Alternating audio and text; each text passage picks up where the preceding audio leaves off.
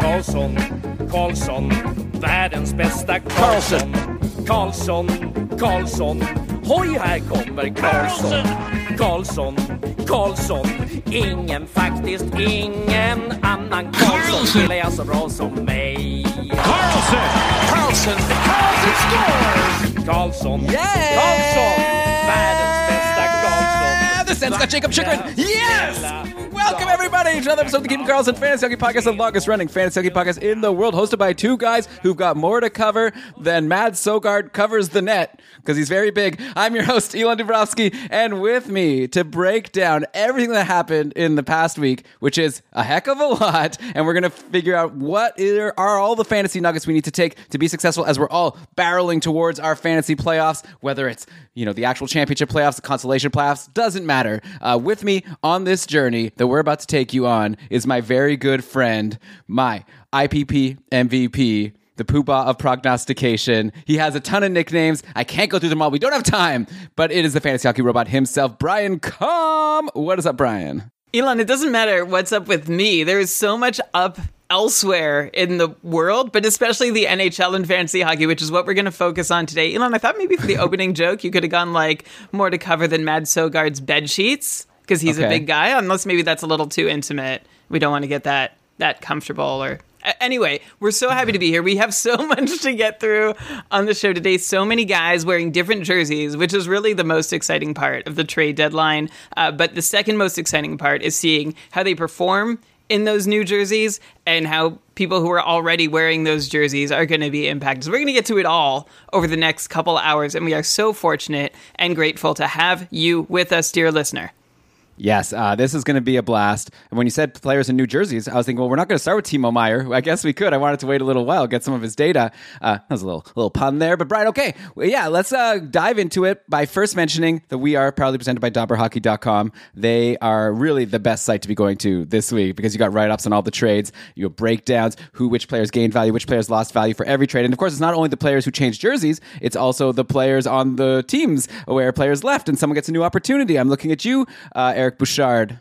So, you know, there's a, a lot to get to. We're going to start with defense, actually, Brian. I want to run through, actually, I'm going to change the order a little bit. I hope you won't get too mad at me. Uh, now that I just thought of it as we were sitting down, let's just go through all the new power play one defensemen out there. And as we, or power play two, or just defensemen who are int- more interesting now. And then we can maybe come up with a ranking as we go. And I want to start in Washington with the trade uh, Rasmus Sandin. The Leafs sent Sandin to Washington for Erik Gustafsson and a first. So clearly the Leafs decided they were going to bring in a whole bunch of defensemen, and why not, you know, downgrade here a little bit, get a first while they're at it. It's pretty rare, by the way, for a team that's like going for it to make a trade where they get a first. Like I don't know, I don't think I've ever seen that before. So uh, interesting. Uh, but anyway listeners, uh, you know, tweeted us or let us know if you if you could think of an example. Uh, but yeah, Sandin is obviously the most interesting. Gustafsson goes to Toronto.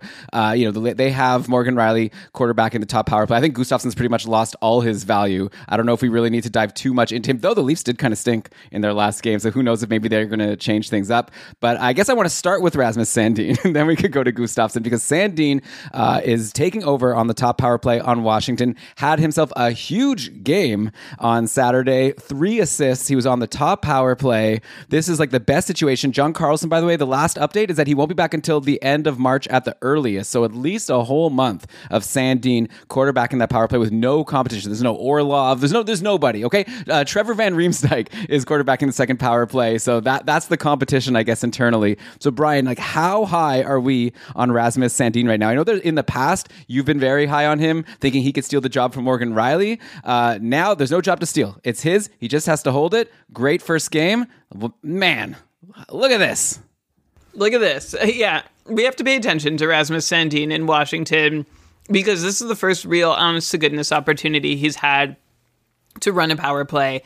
And not only is he running a power play, but he's playing on the power play with Alex Ovechkin. So I, I, I think you got to get him. And the reason I say it's his first honest to goodness opportunity is because in Toronto, he never really had too much of an opportunity, right? Um, even when Rielly was injured, they were happy to use five I remember like it was uh, Sandin or Giordano. Everybody was rushing to get who's going to replace Rielly on the power play, and I was like, oh, nobody. They're just going to add Michael Bunting, and they're going to run with five forwards on the power play. And to me, that was sort of demonstrative of how little the Leafs believed in Sandin. and clearly Sandin felt that. Um, I think it came out after the fact that he did demand a trade at some point, and is probably pretty happy to have a fresh start. And I'm excited to see what he can do in that fresh start. The thing with predicting how anybody's going to do on that top power play in Washington is that there's not much precedent. Uh, like John Carlson, until this year, since taking over the power play quarterback role, uh, he had missed just 19 games over the last five seasons. And 13 of those games happened in one year. So basically, John Carlson has always been there. The only other power play quarterback in Washington, going back uh, like seven, eight years now, uh, back to 2015 16, that was, can you name him, Elon? Oh my gosh. Um, no, I don't. I'll give so. you a hint. He was acquired. He was acquired After Okay, uh, after John Carlson like was power play quarterback already, they went out and brought in another. Oh, I do remember this, and I remember that it turned out to be a bust, but I don't remember the name. Give it, it was to me. it was Kevin Shattenkirk. Ah, Yeah. And so uh, Shattenkirk was not long for Washington, and Carlson just stepped back in. And yeah, on the power play for Washington, Shattenkirk was like, he was okay, but it was so long ago, it doesn't matter. Basically, what I'm saying is um, we didn't have much of a precedent except till this year when Carlson got injured. Eric Gustafsson did pretty well in his time on the power play. So I don't know why Sandin wouldn't either. We just also don't have a whole lot of data on Sandin himself being in a position where he can be believed in. And I'm kind of like, I'm not going to say it's exactly the same thing, but fresh starts do mean something. Look at Filip Gustavsson, who struggled in Ottawa with an organization that didn't believe in him, went to Minnesota where they're like, yeah, we, we kind of need you this year. And he's been stunning, sterling, playing fantastic. And I wonder if Sandin can get a similar bump moving to a team that wants him and is going to put him in a position to succeed. So, all this to say, uh, Rasmus Sandin, I would go get him hold him for a few games. If he does nothing, you drop him. But power quarterbacking the top power play in Washington, pretty good place to produce from. One thing I'm curious on that I haven't been able to dig up a full answers, and anyone can tweet at us if you happen to know, is um, whether Washington has changed the way their power play operates without John Carlson, or if they're like just doing the same thing but plugging in a different guy into Carlson's spot, or if they've moved uh, like production or the passing network away from Carlson's spot on the unit. So if anybody knows, please uh, please let me know because that would also impact my answer on Sandin. I'm sort of assuming that Sandin gets to basically copy what John Carlson was doing. Yeah, I think it's the kind of thing like you said, Brian. Just go get him. Don't worry about all that stuff about what how the power play is running. Eventually, they try to get it to Ovechkin on the left side, and he tries to you know do a one timer. That's basically how it works most of the time, uh, from what I recall. But yeah, get him, and then like you said, we, we'll see what happens. Like he took no shots. Also, this game was against San Jose, where the Capitals like utterly destroyed them, eight to three. So you don't want to read too too much in to a single game against a weak opponent. But still, like you said, Brian, it's top power play on Washington. You go get him. So good for Rasmus Sandin. Uh, while we're on Washington, I, I mentioned like jokingly Trevor Van Riemsdyk, but actually he's not nothing. Like he he has been nothing for most of his career in terms of fantasy. Uh, but he has two assists in his last five games, which is you know meh, but also three plus shots in each of those last five games. So Trevor Van Riemsdyk has been you know picking things up a little bit on the offensive side, and that goes along with a ton of blocks. He's seventh in the league in blocks. So if you are in a multi-category league, like Trevor Van Riemsdyk has, you know, this is obviously a, a deeper cut, but this is a guy who now is going to get some power play time on Washington. Obviously, the second power play doesn't play like as much as on some other teams, but also the second power play does often have Alex Ovechkin, who just stays out for the whole time. So TVR could end up getting some significant time. He seems to be shooting a lot. He's still going to give you those blocks. Uh, so I'm pretty into him. I actually grabbed him in my dynasty league like before the breakout, just because I needed the blocks going into the fantasy playoffs. I had Alec Martinez. I was able to make a trade to get rid of Martinez. You know, dump that big salary, and I figured I, I should pick someone up to have, you know replace those blocks. I picked up TVR. Now I'm super excited about him. I'm curious to see what he's going to do like long term because he's a free agent at the end of this year. But we don't need to talk about that. But for this year, just wanted to mention him that he's someone that you may want to look at, especially if your league counts blocks. Trevor Van Riemsdyk has been on and off my watch list through the season. And like you said, Elon, those peripherals are the reason why. But lately, he has added this little trick to his stats, which is five straight games with three or more shots on goal, including five. Although who didn't take five shots against San Jose on Saturday night or on any night? So that's a that's a nice little bonus value from Trevor Van Riemsdyk. And the points do come like every so often. On the whole, he's still on a 23 point pace on the season, which is uh, tied for his career high point pace. So we're not looking for some kind of offensive explosion. But Elon, I like your thinking that if he does get any power play time with Ovi, that maybe he can like, you know, sort of how Darnell Nurse found some extra find some extra points by being that, you know, second defenseman to come out and quarterback if McDavid and Draisaitl stay on. Okay, and then I guess on Washington, one other player I'll mention is TJ Oshie is really hot right now, and he's probably available in a lot of leagues. He had a power play goal against the Sharks, up to eight points in the last five games. You know, sometimes I just want to mention it. Obviously, he's not going to keep it up to this extent, but he's in a really good spot right now on that power play, just like Sandin. Basically, this whole show will just be talking about the Washington power play. But yeah, Oshie on a hot streak right now, and if he's in free agency, I would take a look.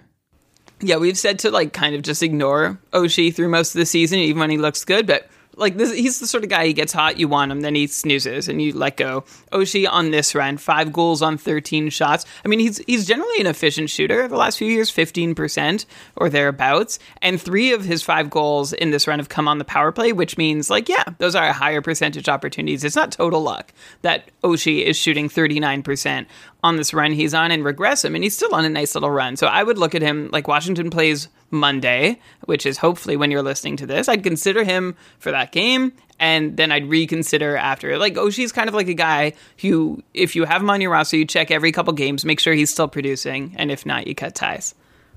Okay, and then yeah, like I said, on the other side of the trade, you got Erik Gustafsson coming to the Leafs. He's played two games now, two shots on goal uh, total in those two games, no points. He's been on the second power play. So yeah, unless there's a shakeup, obviously I'd be watching game day tweets to see if the Leafs do shake things up. I did see a tweet from someone saying how the power play looked bad and they might need to do something, but obviously that's just conjecture. I think that you could probably just dump Erik Gustafsson, especially if you could get like a Sandin or maybe some of the other guys we're going to talk about. Uh, the Leafs also, by the way, got a ton of defensemen in this past week. Uh, Luke Schenn, Jake McCabe. Uh, they also picked up Sam Lafferty. Uh, so yeah, they're just stocking up on lower end guys guys and like filling out their defense. So we'll see how that works for them in the playoffs. They also got Matt Murray back, Brian, and he played that game on Saturday and did not do well. Four goals against on 24 shots, marked as a really bad start over on Frozen Tools. So, um, yeah, I don't know. Matt Murray didn't benefit from the extra defense, and I think at this point we could just be confident that even if you had him in your IR and now you're kind of we're happy to get that start, you weren't happy after the game. I think Samsonov is probably the starter moving forward until he falters, which I don't think he will.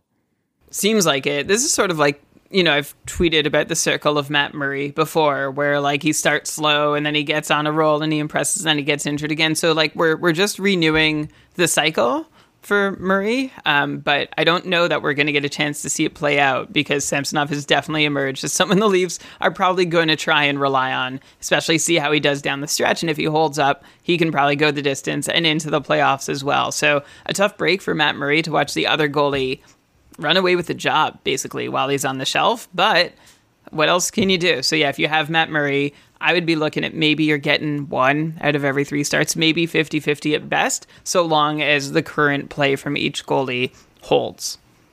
Yeah, and then also in this game against Vancouver, which was a 4 1 loss, I don't know how much to blame on Matt Murray. Like the Leafs only did score one goal. Uh, they also had some bad news. Ryan O'Reilly got hurt, and it looks like we don't have an update right now. Shams is saying in the chat here there's going to be no news until tomorrow's practice, so Monday. So maybe by the time you're listening to this, you might want to check on game day news and see if we've uh, retweeted any updates on Ryan O'Reilly. But this guy is kind of interesting because he came to the Leafs, uh, did nothing in his first game, got on a line with Marner and Tavares had that huge game against Buffalo, three goals and an assist. Everyone rushed to grab him if he was available in free agency. And then over these next five games, he's done nothing. Pointless. Couple shots on average per game in those five games. So now he might be hurt. So maybe this is a moot point, anyways. But I was going to ask you before this game, like I had him on the docket at Brian. Like, is he someone you still hold because he's on this good line? Or is this back to just like, yeah, he's Ryan O'Reilly from the rest of the season, which was not worth holding in any fantasy league? I think I'd want to hold O'Reilly like a little longer. I think if he's hurt, like that's actually a great chance to put him on IR, and hopefully you keep O'Reilly stashed there while you gather a little more data. Like he plays another couple games, if you're allowed to do that, uh, just hold him in IR on your roster and see what happens. But the line is still doing well with Tavares and Marner. Tavares himself only has two points in his last five games, both of them goals, um, but still tons of shots coming for Tavares and like some on the power play. But I think I would just keep the faith in um, Ryan O'Reilly playing with Tavares and Marner, which should be a pretty good place to produce from, especially if you're centering the line. So yeah, my move would be to stash him in IR, not activate him when he's healthy for a game or two, and use that data to make up your mind. But I, I have a hunch that O'Reilly will be generally rosterable, especially if like you know. Po- shots are always hard to come by from O'Reilly, but if your format just rewards like points, then you will, I think, find it worthwhile to hold him through the rest of the year. Yeah, I mean it's hard to disagree. Obviously, this is more for deeper leagues and shallower leagues. You, you know, you maybe just don't want to wait for him to heat up again. But yeah, with those line mates, it's the kind of thing where you can't expect him to go cold for too too long. Okay, so Brian, I said I wanted to stick with defense. So we've talked about Sandin, we've talked about Gustafsson. Let's go to uh, let's go to Edmonton next. Let's talk about that big trade they made where they sent Reid Schaefer Tyson Barrie, and a 2023 first and a 2024 fourth to Nashville to get Mattias Ekholm. So that's a huge price to pay. Schaefer apparently is on a big streak right now in the minors, I was seeing. So I don't know. Hopefully the Oilers won't end up regretting this. Uh, Barrie scored a goal in the last game. Uh, anyways, uh, as far as fantasy goes, like Mattias Ekholm obviously is meant to be more of like a good, you know, minute muncher, like defensive player. I think that's going to help the team, which they've needed for a while. So, you know, I'm not going to say that this is like a bad move, but in terms of fantasy, uh, you know, Ekholm doesn't seem too exciting anymore. Like he, you know, uh, Shams and I talked about him on short shifts. He had played a game, he had an assist, uh, but like since then, like no power play time. The peripherals weren't even that great in the last couple games. I think you'd have to be in a pretty deep league. Like yeah, he's like everything we said before is true. Like you know, he was going to be on the ice a lot and potentially like you know Edmonton scores a lot of goals even at even strength. So you know he's probably going to get in and get some assists, but he's not too exciting to me. I think the guy who really benefits from this trade is with Tyson Barrie out of the picture. All of a sudden, Bouchard has huge value for uh, fantasy managers all of a sudden. And this is a guy who, like, we've been waiting like for so long. We thought going into the year that maybe Evan Bouchard would be the guy. I think I said Eric Bouchard at the start of the show when I mentioned him. I'm just realizing now. But okay, Evan Bouchard. I don't know. Was there a hockey player named Eric Bouchard at some point? Anyway, uh, Bouchard now PP1 had three assists, two power play assists versus Winnipeg after a couple pointless games from the top power play. So I was getting a little worried that hmm, I wonder if he's going to hold this. Maybe like Nurse takes a spot. Maybe Ekholm gets it. But obviously, a three assist game is going to help with that. And I think the plan is obviously for Evan Bouchard to be the the main guy there on PP1. And I'd be curious to know, Brian, does that make Bouchard more or less exciting than Rasmus Sandin? Like, let's say you know this is the cupful. Uh, you know, playoffs start next week. It's three weeks, so you, you, you don't have to include like oh, but like John Carlson may be back at some point. Like, assuming this is for the entire duration of John Carlson being out, I'm curious to know which of those two defensemen you'd be more interested in. Definitely Evan Bouchard. Like I ran out and I grabbed him in two leagues somehow. I'm never first on the news. I was first on the news in a couple leagues. Actually, in my cupful division, someone went and grabbed Mattias Ekholm 10 minutes before I grabbed Evan Bouchard. And um, as you already mentioned, Elon, yeah, like I, am not into Ekholm pointed before Bouchard. So like I was wondering kind of, but not really. Like Ekholm has been 35, 40 point defenseman in his career. And unlike you know, which is like Darnell Nurse production, except Darnell Nurse generally less this season, but puts up peripherals, and Mattias Ekholm never has, and is even like below Nurse's peripheral production when Nurse is below his own peripheral production. So like maybe Ekholm gets a few more points because he's on Edmonton and on the ice more often with McDavid and Draisaitl, but no, I don't really want him I want Evan Bouchard. I think that's the much more exciting opportunity. And I, I, saw an interview with Ken Holland who said, like, you know, he's paid his dues. It's time for Evan Bouchard to get the opportunity. And between Bouchard and Sandin, yeah, I'll take Bouchard. I'll take someone. I think you know, as as enticing as that Washington power play is with Ovechkin, that Edmonton power play has eclipsed it in terms of the league's best and most productive power play to play on. So I am very happy to uh, to have Evan Bouchard in a couple leagues. And Elon, you yeah, you said uh, like er, there's no Eric Bouchard. You, are either confusing Eric Bouchard with Edmund Bouchard, who um, played in I'm various definitely not. NHL. well, I, he played for uh, the Hamilton Tigers back in the 1922-23 season. Uh, yeah, 5'10", 185, uh, 20, uh, 39 points in 223 career NHL games from 1921 to 1932. But maybe you. were you were also thinking of Eric Schweenard.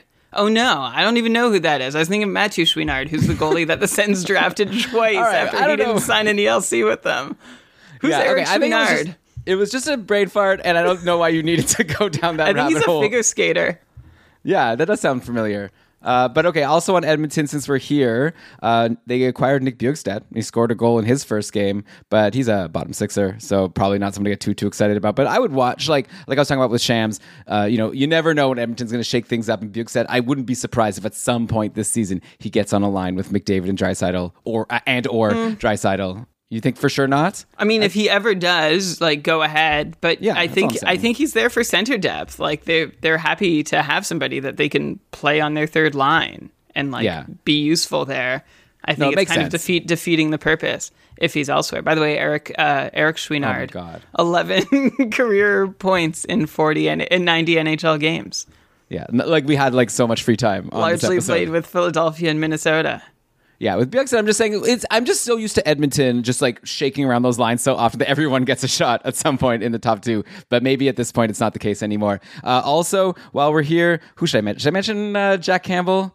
He had a really brutal game. I mean, but I guess uh, if anyone still has Jack Campbell, like, come on, he just led in six against Winnipeg after Skinner got the previous three games. So I think we all know what to do with him if you still had him. I guess the other thing is like, really, we probably should be taking some time to talk about McDavid, Draisaitl, and Ryan Nugent Hopkins because they're just having incredible, like they just had incredible like last couple weeks to go along with like incredible seasons. But we don't have time. Okay, so let's just assume that we did talk about those three. Okay. Yeah. I mean, we don't need to. We just need to say their names. We're like, oh yeah, they're great. And I also, Elon, just uh, sorry, I know you want to move on, but just going back. Do you want to talk more about Eric or No, Bouchard? none of these guys. Just Reid Schaefer. He was like he, he Oh, yeah. he's been on a run lately. He's still in the WHL, right? He's plays for Seattle and the like junior hockey. With like so, if you're not scoring over a point per game, then you're never going to make the NHL. So this is like just what's expected from a 19 year old at that level level of hockey. Um, yeah. So Oh, wow. I, I just didn't want to Debbie, blow. what a downer here on you know. Uh, I'm not Schaefer, former Yeah. uh, first over, first round pick,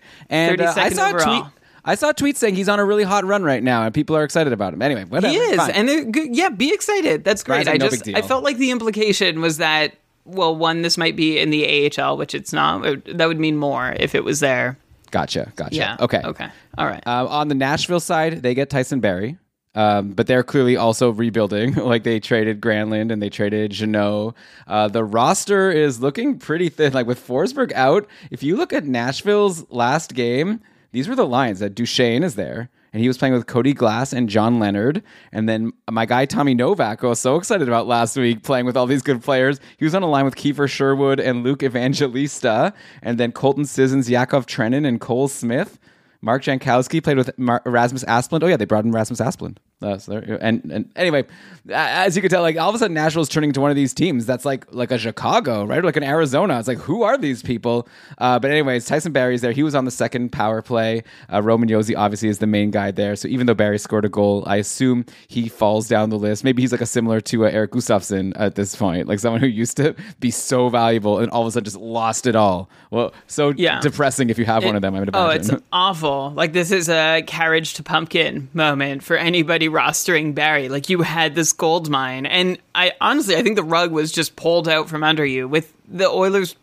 You know, probably trying to make a move and finding ways to clear salary. You could have maybe guessed that Barrie would be somebody that they'd consider moving. But yeah, this is a, a big giant oof for anybody who took that draft day swing on Barrie and his benefit. Like, good for you. That swing has gotten you probably up to your fantasy hockey playoffs. But now uh, that swing has suddenly gone to nothing and you're starting from scratch for your fantasy hockey playoffs. So good luck. I hope we name some good replacement candidates already, but I'm not holding on to Tyson Barrie to find out what happens. He's on the second pair with McDonagh, which is like a bit of a five on five upgrade compared to his Edmonton deployment. And he's on the second power play unit with nobody. So that's a that's a big bummer. To be fair, Roman Josi's on the first power play with mostly nobody, also. but True. at least he's there. He's, at least he's there for more time. Uh, Barrie, but yeah, four shots and a goal. Like I'll, I'll bet you Tyson Barrie will still be rosterable in some leagues, and I'll bet you he'll go on and off. Uh, but like not the sure thing, obviously, like it was in Edmonton. Uh, we still have some more defensemen I wanted to get to. I'll just name drop them here. Klingberg is now a top power play guy. Uh, Gostisbehere, I guess, isn't, but seemed like he was today at least. So we'll talk about them, and then we'll also get to some forwards at some point, uh, and some goalies even. We'll, we'll cover the gamut. So we're just gonna take a quick break. You're listening to Keeping Karlsson. All right, Brian, we are back. So, what's our ranking so far of the defense we've talked about? We're going uh, Bouchard first, then Sandin, then I guess we, do we rank uh, Barrie and Gustafsson? I'll go Barrie first, then Gustafsson. Are, do you concur, or are you going to go Gustafsson ahead? No, I'll go Barrie. Like you said, the shots are still coming, and Gustafsson I really expect absolutely nothing from. So yes, Oh, I think that's okay. a that's a good ranking so far. All right, so now we're going to throw John Klingberg into the mix, who goes from not being on the top power play in Anaheim. He got bumped by Cam Fowler early on in the season. Really just wasn't a good stint, and it didn't work out for the Ducks like either. Like both of them just like was it was a total bust, right? I mean, Klingberg, I guess you can't say was too much of a bust because he did make seven million dollars. Uh, but the Ducks were hoping that they could sign him and then flip him at the deadline, get like a first. Like I think they got like a fourth and a couple players I'd never heard of. That one of them's not even signed. Uh, so yeah, but now Minnesota gets John Klingberg for peanuts, and then in his first game with the Wild, he was right there on the top power play, and like of course he was, right? Like they don't like Calen Addison that much. He's been scratched for a bunch of games. I'm sure one day Calen Addison will have a chance again. But in the meantime, Kling, you know, they weren't going to give it to Spurgeon after they didn't have it, you know, on Spurgeon all year. So we'll see what happens. Obviously, it was one game. It was a very successful game for the Minnesota Wild. They shut out the Calgary Flames 3 0. Uh, great job by Filip Gustavsson, who's stolen the net over there.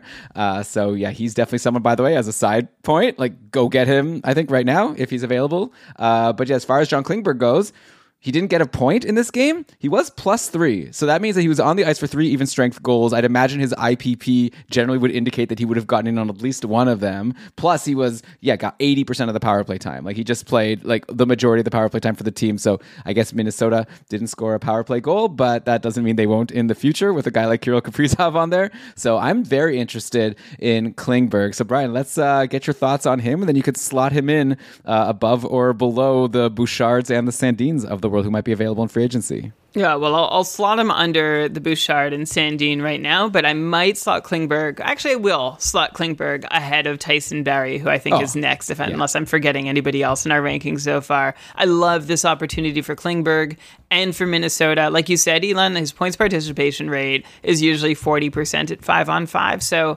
uh, maybe he would have gotten a point on uh, those three five on five goals scored while he was on the ice, which is great, right? Like Klingberg's on a team that can score goals. It hasn't had total success. Like Minnesota's had their own struggles this year, but this is definitely a better spot for him than Anaheim, where everything was just constantly on fire. And Klingberg is I think decent defensively, but he, he can't do like the huge heavy lifting that was going to be necessary. So hopefully there's some help around him to generate some offense. I don't still expect him though to be super active. Like I love that Klingberg has a chance to quarterback a good power play, but the Minnesota blue line on the power play will I was actually going to say that they haven't been that great when I was doing my prep for the show, but then I was wondering, Elon, how many um, in 57 games do you know offhand? If I, if you don't mind me putting you on the spot, maybe just the listeners, whatever. How many power play points do you think Calen Addison has collected? Yeah, but okay, uh, I- I'm I'm, I'm going to imagine it's low. There's a reason why he is not rostered in too many fantasy leagues. Though I will say that is it possible that the Minnesota power play hasn't been that successful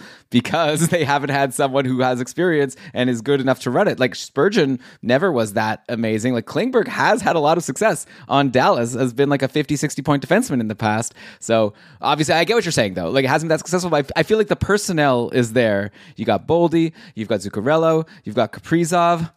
Who's the Who's the other one there? Oh, Joel Eriksson Ek. Those are those are four good forwards that I think Klingberg should be able to work with. Yeah, and actually, Minnesota has been running an above average power play this year, just barely, but they are converting on a, on a almost 23% of their opportunities, which is about a percent and a bit higher than the league average. And to answer my own question, Elon Calen Addison has 18 power play points in 57 games. Yeah, I know. I didn't realize it either. I'll get it to why in a second, but that basically, like, Addison's been pacing for 26 power play points on the year, but the kicker is that he's pacing for 40 points total, which means that Calen Addison, if he continued to power play the quarterback, would get eight more power play points and just four more non power play points over the remaining 25 games. Um, so that means that yeah, there is hope for Klingberg to get in on the offense on the power play, and maybe he can be a more effective five on five producer than Addison, which would give us some finally some fantasy value from the blue line in Minnesota. Like Addison, of course, if you have been rostering him for those power play points, I mean he was useless pretty much with those top power play minutes. Now Calen Addison is completely useless until further notice. So I hope Klingberg makes his case to uh, to have a solid rest of the season, especially because I. Uh, I have him on one of my fancy teams. Infamously drafted him two spots before you drafted Erik Karlsson. That was a uh, still getting over that. Hey, well, who knows? Maybe Klingberg turns it on over in Minnesota. It's not like Erik Karlsson is going to have a lot of people to play with. We'll talk about the Sharks in a little bit. Uh, but I guess since we're on Minnesota, I'll mention that they also got Marcus Johansson, who you may be thinking, ugh, like boring, but he's actually been on a good line. Like in his first game, he played with Joel Eriksson Ek and Matt Boldy on, I guess, what you would call the the second line, I guess. And uh, Marjo had an assist. I guess this was the second game actually with the Wild. This was the game against Calgary where they won three nothing. He had an assist. He took four shots. Like I'm not to go out and like be like, oh, you should go and grab Marcus Johansson. But he also got like a decent amount of power play time, I'll just mention. So he's not someone that I would completely ignore. Like maybe it's the kind of thing like if Minnesota has a good streaming schedule, you can try him out. Uh, don't expect him to be a hold all season, but I, I like the spot he's in, so I just wanted to shout him out a little bit. Yeah. Okay. Well, consider shout out complete because I'm Okay. into random trivia, Elon, on this episode. Can you name? I, I forgot how many other teams Marcus Johansson has played Okay. with. How many can you name? So I know he was on Washington. That's Yes. when you liked him. Back then, Yes. back when he was on Washington, you used to be like all about Marcus Johansson. It was Marcus Johansson and Andre Burakovsky taking turns on the top power play. Yeah. we were like, what is this travesty that Johansson's not on the top power play whenever he wasn't there? Okay. Uh, I believe he went to Boston after that. Yes. Okay. I know he went he went to Minnesota Uh-huh. like but previously. Now he's back on Minnesota. In between then, obviously recently he was on Washington. I'd imagine there was a team in between or two. Where else did he go? I don't know. This is probably not good content. So You're you, you doing fill really well, though. He- Boston, he went from Washington to Boston to Buffalo. Remember Okay. those like those brief hopeful Buffalo days? To Minnesota, to Seattle, to Washington. Oh yeah, he was on Seattle. and then Yeah, Minnesota. Somehow he's been on three teams since two two other teams since having been on the Kraken, who've only existed for a year and a half. Okay. Well, here he is now and currently getting good deployment. The thing is, even like those four shots are pretty rare. Like normally he doesn't take a lot of shots. That's why he's not too excited, even when he's in a good spot. But okay, so we've got Klingberg. You're putting him after Bouchard and Sandin. I, I guess I could get behind that. I think Sandin and Klingberg could uh, go either way. I'm definitely with you that Bouchard is number one over there right now. Uh, let's add another defenseman to the list. Okay, let's talk about Shane Gostisbehere, who was also acquired for peanuts. Carolina, well, not total peanuts, but a 2026 third. I don't know what the value is to people of like a pick that's like so far away, like a third round pick. Like like Carolina's hoping they'll have a couple cups already by the time they have to pay up for uh, you know Shane Gostisbehere, who man oh man, what a game today and what a start with the Hurricanes overall. Like Gostisbehere came in, you know, not top power play, but they do seem to run two pretty even units, maybe like a little bit less time. Uh, but in game one, Gostisbehere scored a goal against his former team, the Coyotes, in a romp. It was six to one Carolina. So I would have definitely, if that was it, I would have been like, don't read too much into it. Uh, you know, like it was against Arizona, whatever. Uh, that was a power play goal. Then today, one goal, two assists against Tampa Bay in another huge win for the Canes, who are making a statement. Like everyone's talking about Boston, and they're like, hey, don't forget about us. And yeah, they just stomped Tampa with Vasilevskiy in net, 6 nothing. And Shane Gostisbehere, one goal and two assists, all on the power play from this like not top unit. Like this was a unit of uh, Teravainen, who had a huge game, Kotkaniemi, who had a huge game. Yeah, just basically this power play feasted. Gosper, Seth Jarvis, Paul Stastny, and then the top unit of Noesen, Aho, Necas, Svechnikov, Burns. Uh, you know, I guess didn't get in on as much of the fun. Uh, so this could be good news for Gosper. Like clearly they acquired him for a reason, and that was to play power play time, and he's showing that he is worthy of this power play time.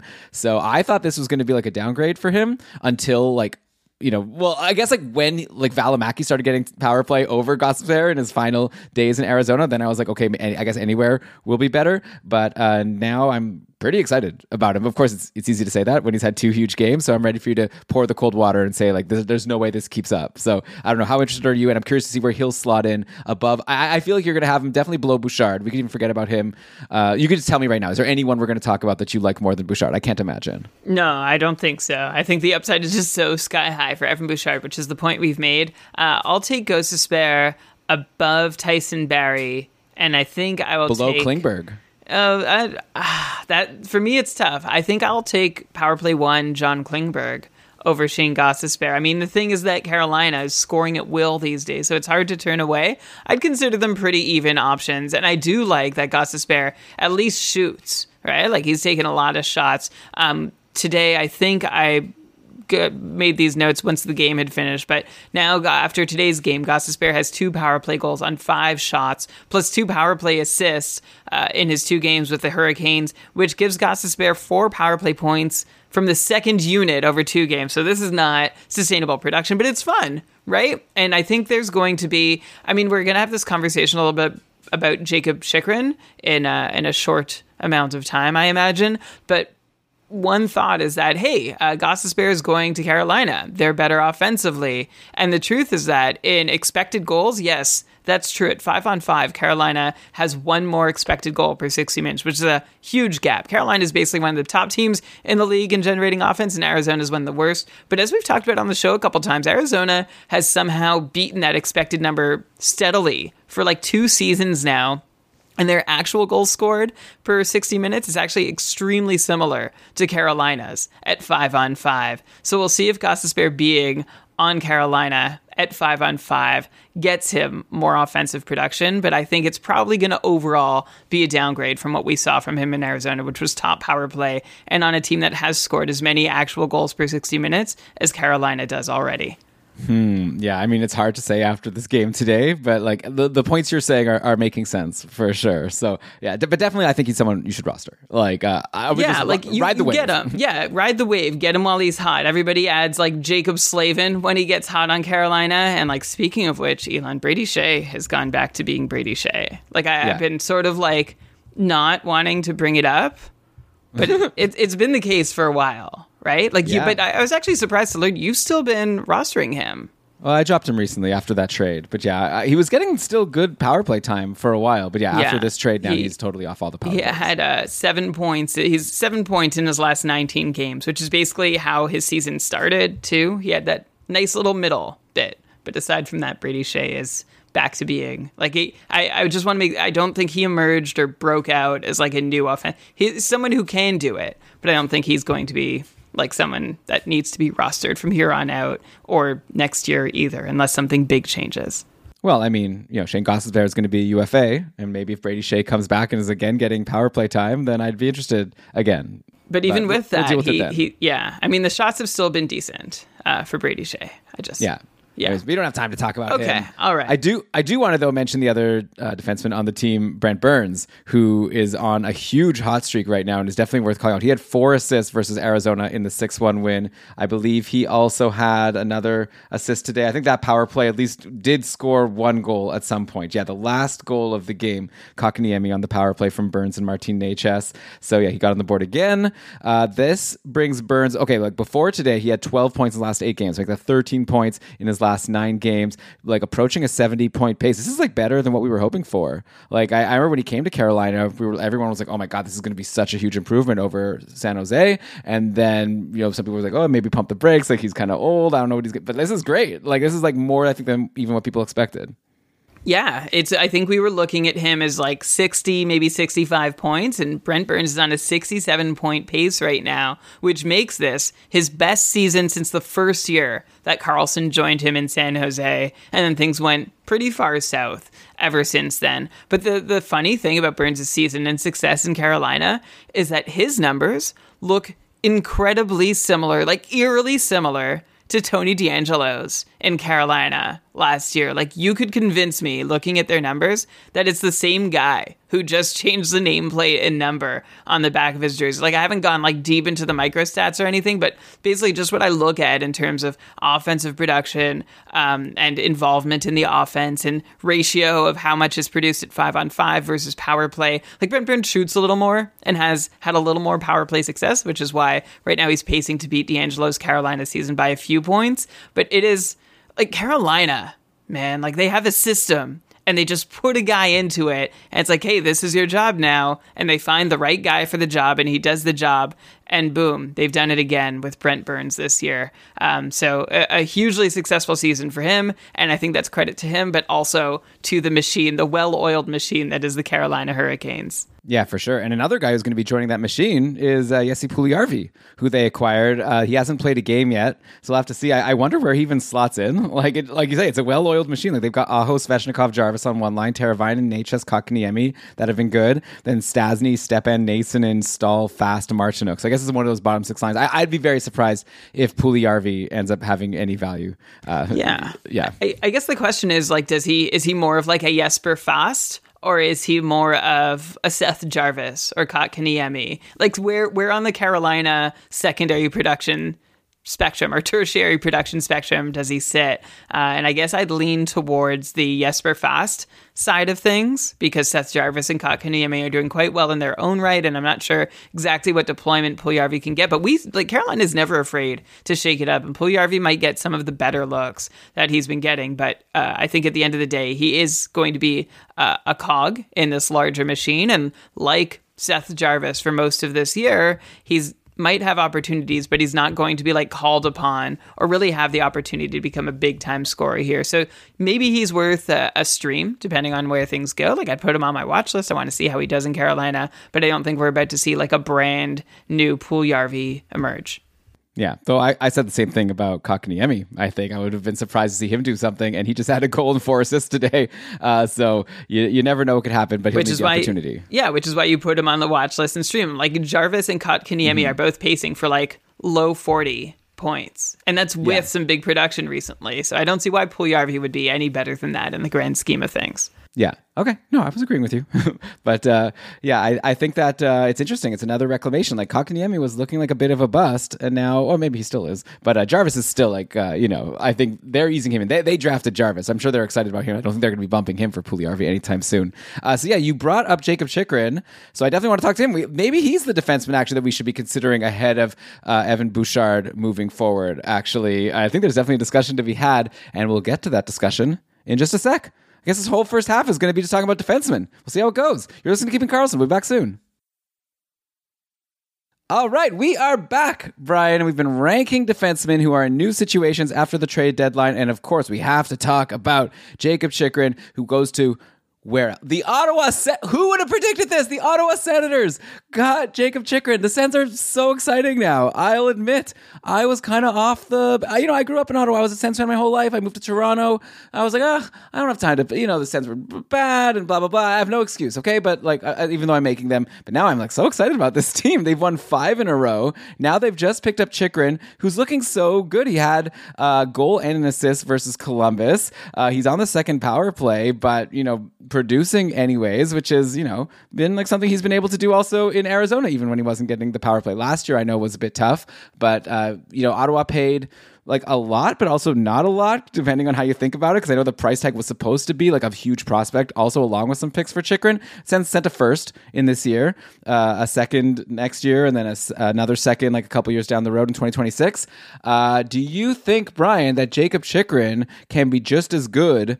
Like on Ottawa on the second power play as he was on Arizona on the top power play just because he's going to be playing on a higher scoring team. That was kind of Shams's take when we talked about the trade on short shifts. So far, looking really, really good. But again, small sample size. But he, he's uh, Jakob Chychrun's amazing. And the Sens are amazing. Five wins yeah. in a row. They're three points out of the wild card now behind Pittsburgh. They're tied with a bunch of teams like Buffalo, Florida, Washington, Ottawa. All right. It's going to be so exciting. They might make it. I gotta be honest, like I didn't even know who, like what Jakob Chychrun looked like. Like we've talked about him so much over the years, but he's never mm-hmm. been on my roster. And he's very strong, Brian. He's like very buff. Oh, you should look up a ripped. picture of him without a shirt. Yes, I was talking to my brother about him today, and he's like, I saw him get off the bus, and he was just like like you know like a mo- like a mountain next to other professional athletes like yes this guy like I, he's had nothing to do but condition himself i don't know if he's always looked this way but everyone is fault Chychrun is in love with ottawa ottawa's in love with him. Do you know his grandfather has been doing like various radio spots through the week That's since fun. being acquired? And like they showed a clip of his reaction. Uh, actually it was a really funny thing. On the on the sens broadcast they showed jakob Chychrun after he scored a goal right on saturday night. And they they show uh, Kyle Bukauskas was interviewing him. It's like, here, here's your grandfather's reaction when you scored the goal, and like his grandfather's just like standing there and like smiling and like takes a bite of like his Timmy's donut or something, and like Chychrun's like crying. He's like, oh, that's kind of emotional. Like that really gets me. It seemed like a really anyway. It's a very nice the vibes are really good in Ottawa right now. And to your question about whether Jakob Chychrun can do better in Ottawa as well, even without top power play, um, my knee jerk response was no, he can't because that top power play is kind of important. But you know, I'm wondering if he can. Like the thing again, and I mentioned this with Gostisbehere, is that Arizona has been very successful at scoring goals this year, even more so with Chychrun on the ice than Gostisbehere. Like Chychrun on the ice, uh, Carolina is scoring over three goals per 60 minutes, which is basically like top end production. Usually you see like maybe two and a half, two and three quarters.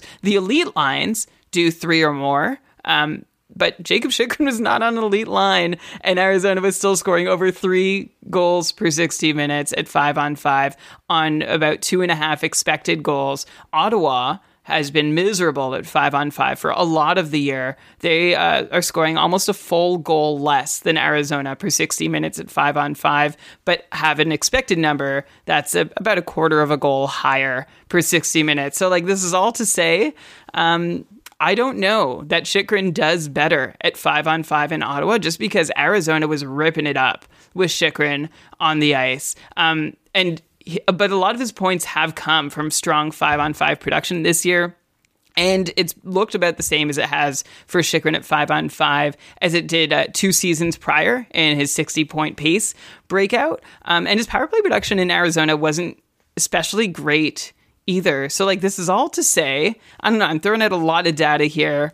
Um, but to to take something away from it is that I, I think Chychrun could probably keep up like a 60 point pace in Ottawa, even if he's not on the top power play, which is like a big thing to say. And it's a bit of a swing. I think a 50 point pace might be more likely, but I think a 60 point pace is possible. And Elon, I'm going to throw out the possibility that maybe he does see some top power play time. Like we've we've mentioned all season long that Thomas Chabot has been up there, but he doesn't put up a lot of points there. That said, the Sens don't really care that he puts up a- whether or not Chabot puts up points there. They care that the unit converts, and they do. Um, like that's a pretty successful top power play unit, and why really mess with something if it's working? Um, they're not measuring their player success in fantasy points either. So uh, th- there's a lot of unknowns here. Um, but I'm open to the possibility that Chychrun still retains pretty solid fancy value. Doesn't take much of a hit due to moving to Ottawa and losing the opportunity to quarterback a top power play. Yeah, like also I love the shots. Like that's something I like better than Bouchard. So I could see reasons why, yeah, even not on the top power play, I, I could see Chychrun being more valuable than Bouchard and similar, like you said, to what he did in Arizona. Also, that second power play on Ottawa, like they don't get as much time, obviously, but they do have Claude Giroux on there, who is having himself a monster season. Like it's almost like just being on a power play with Giroux has got to be worth something. Uh, he's got now 63 points in 62 games after uh, putting up 10 in his last five. Giroux's just a monster. Uh, Tim Stützle, I could just like brag about like Sens players doing well for a little bit. Like I don't think we need any analysis here, but Stützle is now on a 93 point pace on the season after scoring goals in four straight games, including two on Saturday. Looking like so far the runaway like top pick of his draft, even though he went third, third overall. So that was a bit of a steal for the Sens. Uh, Cam Talbot, I should mention, he might be available in some leagues. I guess we've done this like a bunch of times this year where I've brought up Cam Talbot getting starts, and then you said, uh, you know, I don't believe it'll last. But at this point, Ottawa's going on a run, trying to go for the playoffs. He's their clear starter with Forsberg out. Like I know Sogaard has been good, but I think the plan is as long as Talbot can hold up, he's going to get the majority of the games to try to get the Sens into that you know eighth seed. So uh, I would definitely be interested in Talbot right now because the Sens are just clicking. He doesn't even have to play so so well. He just needs to be average, and I think he'll have a good chance of winning a lot of games. Yeah, Talbot is like Ottawa's own rental, right? After they beat Detroit in those back to back home games before the deadline, that was when Talbot went from like a trade deadline bait to someone like that they were hoping to get a pick back in return for to being like, yeah, you know what? We'll keep him because we're kind of going to need at least a warm NHL body, which is at least what Cam Talbot is. And I know that's, that's, pretty critical. He hasn't played great, but he is better than you know going to your two AHL goalies and hoping they'll carry you through uh, what's is going to have to be a pretty big playoff run. So Cam Talbot is in a, a, good spot right now. I think he still could share the net a fair deal with Sogaard. Like I don't see him getting more than two out of every three starts, especially if he's not playing lights out. Uh, but it's a it's not a bad spot to be on this super hot Sens team, as you were saying, Elon. Like they're on fire in Ottawa. They've in five straight games, they have five or more goals. The team is shooting 16.5%. But like I said, the vibes are good. And even if this doesn't quite continue, I could see Ottawa adjusting their game and doing reasonably well against teams in lower scoring battles, and that's when they'll really need to call on Talbot and Sogaard. As for Tim Stützle, by the way, he was drafted on average 89th overall in the Cupful this year. So the forward taken, uh, the forwards taken before him were like Mark Stone, Evgeny Malkin, Patrice Bergeron, Buchnevich, Pavelski, Dylan Larkin. Like, stop me when you hear somebody that you would take before Stützle again. I mean, Malkin's been really good. Well, so yeah. uh, well, my hot take was going to be um, like Malkin's been really good. He's pacing for 83 points. I would take Stützle ahead of Malkin. No, for sure. Even if you promised me that Malkin was going to play at least 70 games next year, I'd still I'd still take Stützle. Like I could see him having that ADP, like halving.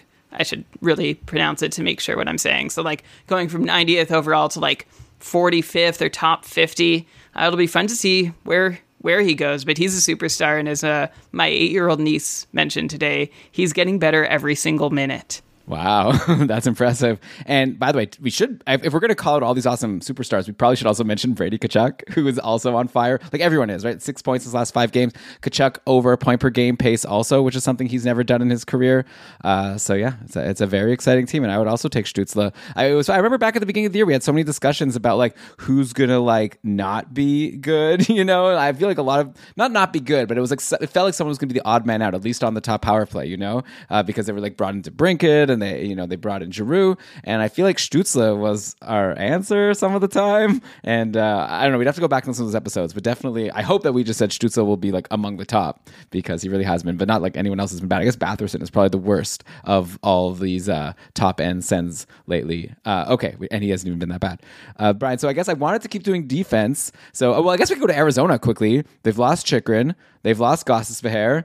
So now I guess it's the Juuso Valimaki show. He's running the top power play still like he was before the trade deadline. But it's the top power play on a team who has Clayton Keller, has Nick Schmaltz. Actually, you know, the power play itself doesn't look that bad. Like Barrett Hayton's been really good lately. Uh, Travis Boyd is another person. So I don't know.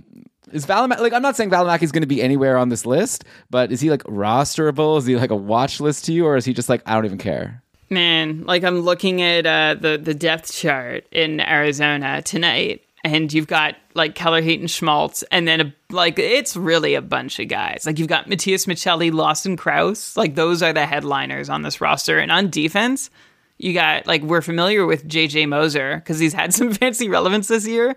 But aside from that, Elon, none of these guys. Like you, I, I imagine I'm not going to put you. I I would fail to name most of them. It's like, oh, he's in Arizona, or oh, he's an NHL player. Would be my reaction to most of the decor and the bottom six. So Valimaki has his work cut out for him. But uh, hey, a power play is a power play, and Keller, Hayton, Schmaltz have all been fantastic lately. So Valimaki playing on a power play with them, there's hope that he could produce somewhat. Um, but I would put him. Uh, I'd put him below Klingberg. I'd put him below Gostisbehere. I would put uh, Valimaki above Tyson Barrie, though, in our D rankings. Okay, that, that seems fair. I guess uh, I'll mention a name. I don't know. I don't know why. Connor Mackey. They just got him in a trade from Calgary. I think Connor Mackey used to be a prospect. I feel like it was a name I'd heard of at some point. So, whatever. That's that's how I feel about most most of this Coyotes. Like when I said they are a bunch of guys, like it is a bunch of players who I'm like, yeah. I think like John Sebastian Dea is on there too. It's like, yeah, I've seen his name on a jersey before. Uh, Connor Mackey, undrafted, 26 years old, out of college has never. Uh, I don't know why I I mean, heard his name. has been like semi successful defensively in the AHL with like 52 points in uh, 80 career games. So that, that's not bad for a defenseman. I guess. All right. Elon, I guess we'll see. Yeah, we'll see. Uh, okay, I think are we out at the? Fa- oh, I got one for you, Brian. Filip Hronek is over to Vancouver. He's injured right now, so we can't like look into an immediate impact. Uh, so probably not even worthwhile for fantasy. He might be back before the end of the year. I, clearly, the Canucks are doing this more as a long term acquisition, and they paid a big price, right? A, a, first this year, conditional first, and a second this year to get Phil, Philly Hronek. And I know like Vancouver's been trying to like shore up that D for a while and generally not doing a great job uh, doing that by signing Tyler Myers, like trading for OEL, whatever. So uh, now they have Hronek. I, I was like really shocked when I saw this because I've never really thought of Hronek as like such an amazing player. I remember when he was scratched last year. Uh, this year he definitely had his moments where he was doing really well, like in terms of fantasy. Uh, but then some of the patrons were telling me how like there's some advanced stats that have said he's like been having a really amazing year, though apparently he's like fallen off more recently. Uh, I don't know. Do you have any thoughts on like to me it seems like a, a, a, crazy price to pay, but maybe maybe I'm dumb and maybe Hronek will actually be what the Canucks need to finally become a good team. Well, that I, that's the key. Like I think he's a good player, and I think a team could use him given like the state, the like at the right moment. But I don't know if this is the right moment for Vancouver. And like a lot of head scratching has been done about this, and I, I'm not going to pretend that I have anything more unique to say than what everybody else has when criticizing um, exactly what's going on. Like, is Hronek gonna hurt the tank uh, when he's healthy? I guess um, he'd be a good acquisition for a playoff team or a team working towards like on their way on the upwards trajectory. But Vancouver doesn't seem like they seem like confused in Vancouver. They have some awesome cornerstone pieces to build around. You've got Demko, you've got Pettersson, you've got Hughes, you've got Miller, you've got Kuzmenko, you kind of have Brock Boeser, uh, whether or not you can get something out of him, but they don't have the rest of the pieces or puzzle near complete. Like I half wonder if Vancouver looks at Edmonton and they're like, well, we have the same number of pieces as them, but so like let's go for it or let's try and keep this team competitive but none of those pieces in vancouver as good as they might be none of them are mcdavid and draisaitl. And like even with them edmonton struggles. Like no one should follow the edmonton model. So uh, anyway I, I don't get it elon and i think unfortunately this hurts Hronek's value because he saw some stretches on the top power play in detroit and he is uh, seems extremely unlikely to see any top power play time in vancouver Oh yeah, for sure. Yeah, it's definitely going to be a hit for him when he comes back. Uh, and since we're on the Canucks, you mentioned Demko as one of the core pieces. Demko finally back with the team after missing so so much time. But yeah, he played against Minnesota and had a really good game on Thursday. He stopped 34 of 36 in an unfortunate loss where uh, Vancouver lost two to one. Definitely not Demko's fault. And then he was in the net for that game we talked about where the Leafs couldn't get much by him uh, on Saturday. It was 4 1 for Vancouver, and Demko stopped 36 of 37. A fantastic game.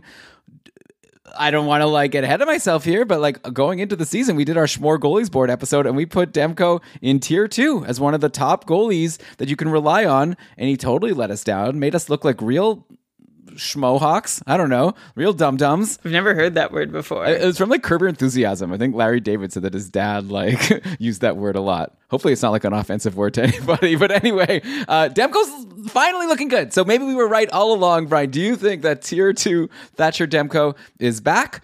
or uh, do you think this is like don't get ahead of yourself? But I, I, either way, it doesn't really matter because it's trying to predict goalies. But I'm sure people who drafted him and now had him now are, are excited to actually be getting something out of him finally. Yeah, like I don't think we ever lost faith that Demko would show up.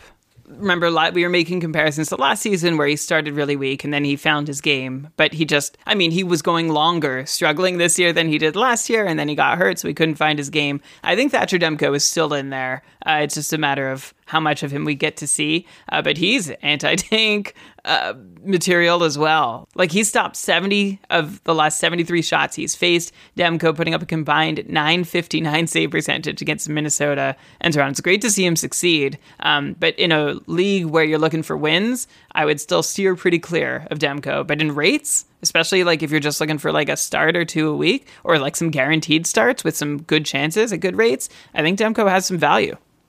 Okay. Uh, so with and hey, I think he can also get you some wins, like because he's good. Like he's done it in the past, right? At Vancouver, that team that wasn't that good was still able to win and get far in the playoffs that one time because of Demko, and they do have like those high end guys, like you said. So I mean, if he was available for agency, I would grab him. He's probably not, but if he was, I'd get him.